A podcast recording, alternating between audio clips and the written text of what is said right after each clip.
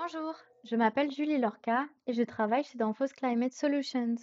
Merci d'écouter ce podcast qui est le sixième d'une série sur la réfrigération par évaporation. Ce chapitre concerne le détendeur thermostatique qui est l'un des composants clés d'un système de réfrigération généralement utilisé dans les chambres froides. C'est aussi le tout premier produit fabriqué dans l'entreprise qui est devenu Danfoss par la suite. Mais c'est une autre histoire. Le détendeur ou le dispositif thermostatique, le TXV ou le dispositif de régulation comme on le nomme souvent, est installé pour garantir une chute de pression correcte et optimale juste avant l'évaporateur. En fonction de la taille ou de la capacité du système, le TXV peut être contrôlé directement ou par pilote. Mais pour l'instant, je ne parlerai que du type directement contrôlé. Le TXV se trouve dans le système de réfrigération pour pouvoir réguler le débit de réfrigérant vers l'évaporateur. Ainsi, à l'exception de l'orifice fixe à l'intérieur du TXV, qui peut parfois être remplacé pour permettre une certaine flexibilité de la vanne, le débit à travers l'orifice est régulé par une aiguille ou un cône qui est à nouveau contrôlé par l'élément thermostatique. L'élément thermostatique se compose d'un bulbe de sonde qui contrôle l'ouverture et la fermeture de l'orifice en fonction de la température détectée ou ressentie par la sonde. Le fonctionnement est assez simple. À l'intérieur du bulbe de la sonde se trouve une petite charge de fluide frigorigène qui se condense ou s'évapore en fonction de la température à laquelle le bulbe est exposé. Ainsi, lorsque le bulbe chauffe, une partie de la charge s'évapore, la pression de charge augmente et l'orifine de la vanne s'ouvre. Cela signifie bien entendu qu'un plus grand volume de fluide frigorigène sera envoyé à travers l'évaporateur et qu'il fera plus froid. Ainsi, lorsque le bulbe détecte que la température a baissé, la charge du bulbe se condense, la pression à l'intérieur chute et l'orifice se ferme Notez qu'il existe des charges plus avancées et je reviendrai plus tard sur l'une d'elles, la charge MOP. Cette pression du bulbe est bien entendu relative à la pression à l'intérieur du TXV, où une membrane prend en charge l'aiguille ou le cône de régulation. La membrane se pliera sous la pression du bulbe et poussera ou tirera sur l'aiguille ou le cône pour ouvrir ou fermer. Il n'est pas toujours pratique de réguler l'ouverture de l'orifice en fonction de la pression directement à l'intérieur de la vanne ou juste en dessous de la membrane. Voilà pourquoi vous verrez souvent le TXV avec égalisation externe, surtout lorsqu'un distributeur est utilisé. Mais je reviendrai sur cela plus tard. En fait, la plupart du temps, vous verrez un tube capillaire passer depuis l'élément thermostatique jusqu'à la sortie de l'évaporateur à proximité de l'emplacement du bulbe de la sonde. En fait, le tube capillaire d'égalisation doit être placé immédiatement après le bulbe de la sonde sur le tube de sortie de l'évaporateur. Nous avons donc la vanne, ou plutôt l'orifice fonctionnant à la fois en fonction de la pression et de la température avec l'équilibrage de pression externe par rapport à la pression et à la température à la sortie de l'évaporateur. Et grâce à la vis de réglage intégrée, vous pouvez maintenant régler la surchauffe pour l'adapter au système. Vous vous souvenez de ce qu'est la surchauffe? C'est la surface de fluide frigorigène récemment évaporé qui est chauffée de quelques degrés supplémentaires.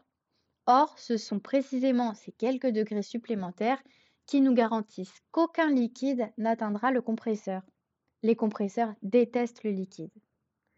En effet, les degrés supplémentaires sont mesurés en Kelvin et non en Kelvin, conformément au système international d'unités.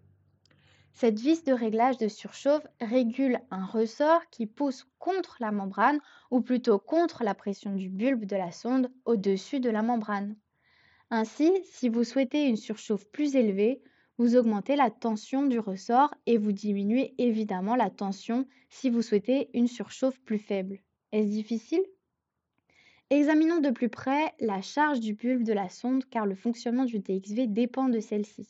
Tout d'abord, il est important de choisir le bon TXV pour le fluide frigorigène du système en raison de la charge du bulbe. À titre d'exemple, vous ne devriez pas utiliser une vanne T2 TE2 R404A avec le R444B, alors que vous pourriez l'utiliser avec le R422A. Dans certains cas, vous pouvez envisager l'utilisation d'un TXV avec charge MOP. Dans les vannes MOP, la quantité de charge est limitée pour éviter une pression d'aspiration trop élevée.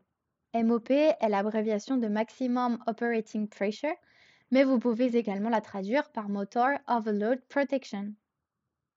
Il y a d'autres choses à l'intérieur du TXV de Danfoss en fonction du type que vous souhaitez. Toutefois, la plupart des vannes plus petites ont un filtre intégré qu'il vaut mieux remplacer de temps en temps. Certains types de TXV ont également une fonction de purge, ce qui permet d'égaliser la pression à l'arrêt. Vous pouvez également trouver des TXV avec fonction bidirectionnelle dans la gamme Danfoss pour une utilisation avec des systèmes HVAC et des pompes à chaleur réversibles. Souvent, vous aurez un évaporateur avec des bobines parallèles, c'est-à-dire des tubes à l'intérieur de l'unité d'évaporateur qui sont parallèles de sorte que vous obteniez une plus grande surface de refroidissement ou d'échange thermique. Dans ce cas, un distributeur est nécessaire. Ce distributeur veillera à ce que chaque bobine parallèle reçoive la même quantité de réfrigérant uniformément distribuée. J'ai vu des évaporateurs avec jusqu'à 24 bobines parallèles, le nombre peut donc varier. Mais le distributeur a également un effet sur la chute de pression, ΔP, dans l'évaporateur. En règle générale, le ΔP augmente de 1 bar, soit environ 14,5 PSI. Lorsqu'un distributeur est utilisé, vous devez utiliser un TXV avec égalisation de pression externe. D'après ce que je vous ai dit sur la charge du bulbe de la sonde, vous saurez qu'il est important de faire attention à l'endroit où vous placez la sonde lors de l'installation d'un TXV. Le fonctionnement de la vanne dépend fortement de la sonde et de son emplacement. Voici donc ce que vous devez faire.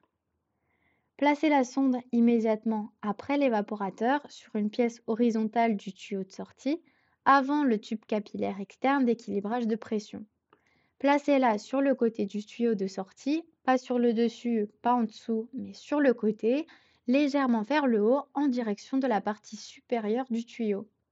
Utilisez une fixation de bulbe en métal, comme en cuivre, pour la fixer et non une bande en plastique qui se casserait rapidement en raison des températures. Ne placez pas la sonde sur des joints, des coudes ou des conduites verticales. Isolez toujours le bulbe en particulier s'il est exposé à des températures externes telles que des courants d'air. Nous n'avons abordé que les éléments de base concernant les TXV. Il y a beaucoup d'autres choses à étudier et à aborder, mais je vous laisse apprendre cela par d'autres canaux. Rappelez-vous simplement que le TXV est la clé d'un système qui fonctionne bien et n'oubliez jamais d'optimiser votre surchauffe. Voilà, c'est tout pour aujourd'hui sur le sujet des détendeurs thermostatiques. J'espère que vous avez tout compris. Dans le prochain chapitre, je vous parlerai des types de détendeurs électroniques, des périphériques nécessaires et des régulateurs à utiliser. Ce podcast vous a été présenté par Danfoss Climate Solutions. N'hésitez pas à nous rendre visite sur le site danfoss.fr où vous pourrez, entre autres choses, vous inscrire gratuitement à toutes nos formations en ligne et à notre newsletter pour rester informé de nos dernières actualités comme les prochains podcasts. À bientôt!